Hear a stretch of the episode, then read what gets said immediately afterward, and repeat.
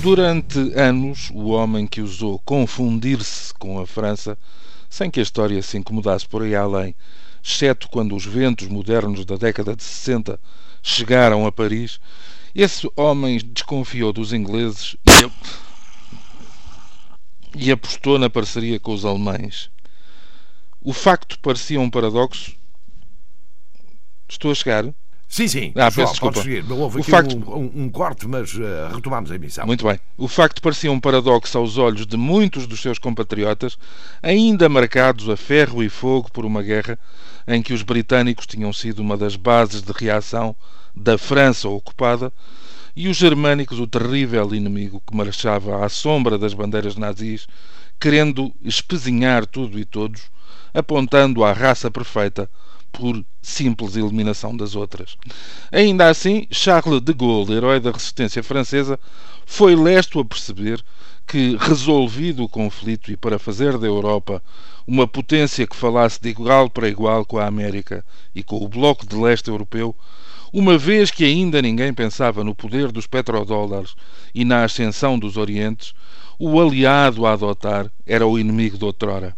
A condição de ilhéus dos ingleses, a sua mentalidade muito própria e as escassas hipóteses da salvação reciclada do Império levavam a que os súbditos de Sua Majestade, a Rainha Isabel II, fossem já eurocéticos, mesmo antes da existência da própria expressão. Ninguém estranhou que Londres não estivesse entre as capitais fundadoras da Comunidade Económica Europeia, ninguém se surpreendeu que De Gaulle e associados tivessem na sequência retardado a chegada do Reino Unido ao associativismo europeu, chamemos-lhe assim.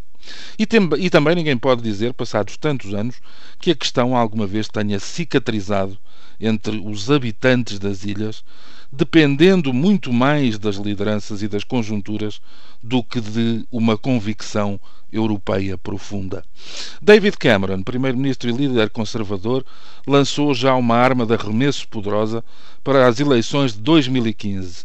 Se vencer, prometeu concretizar em 2017 um referendo que decida da continuidade da, da, da Grã-Bretanha na União Europeia.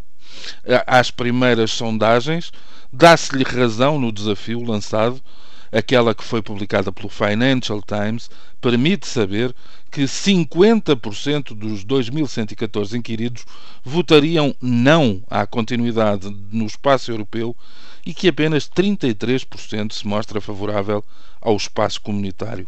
Os restantes 17% afirmam expressamente que não votariam no referendo.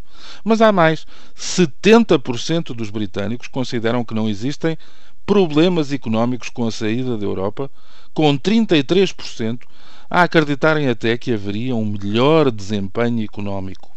45% dos britânicos afirmam que o espaço europeu traz benefícios para o Reino Unido, mas quase 60% defendem que os aspectos positivos da União Europeia não compensam os negativos. Claro está que estes números e estas indicações servem, para já, sobretudo a David Cameron, para pressionar a União Europeia a rever as linhas com que se cose. Daqui até o eventual abandono britânico, muito vai jogar-se nos tabuleiros da diplomacia e, sobretudo, nos terrenos da economia. O sonho europeu, qualquer que seja o desfecho, é que parece esfumar-se aos poucos, mudando constantemente de forma e de textura.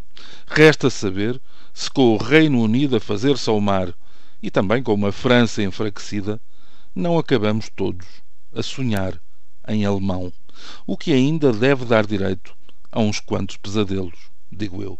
Hum. Bom dia.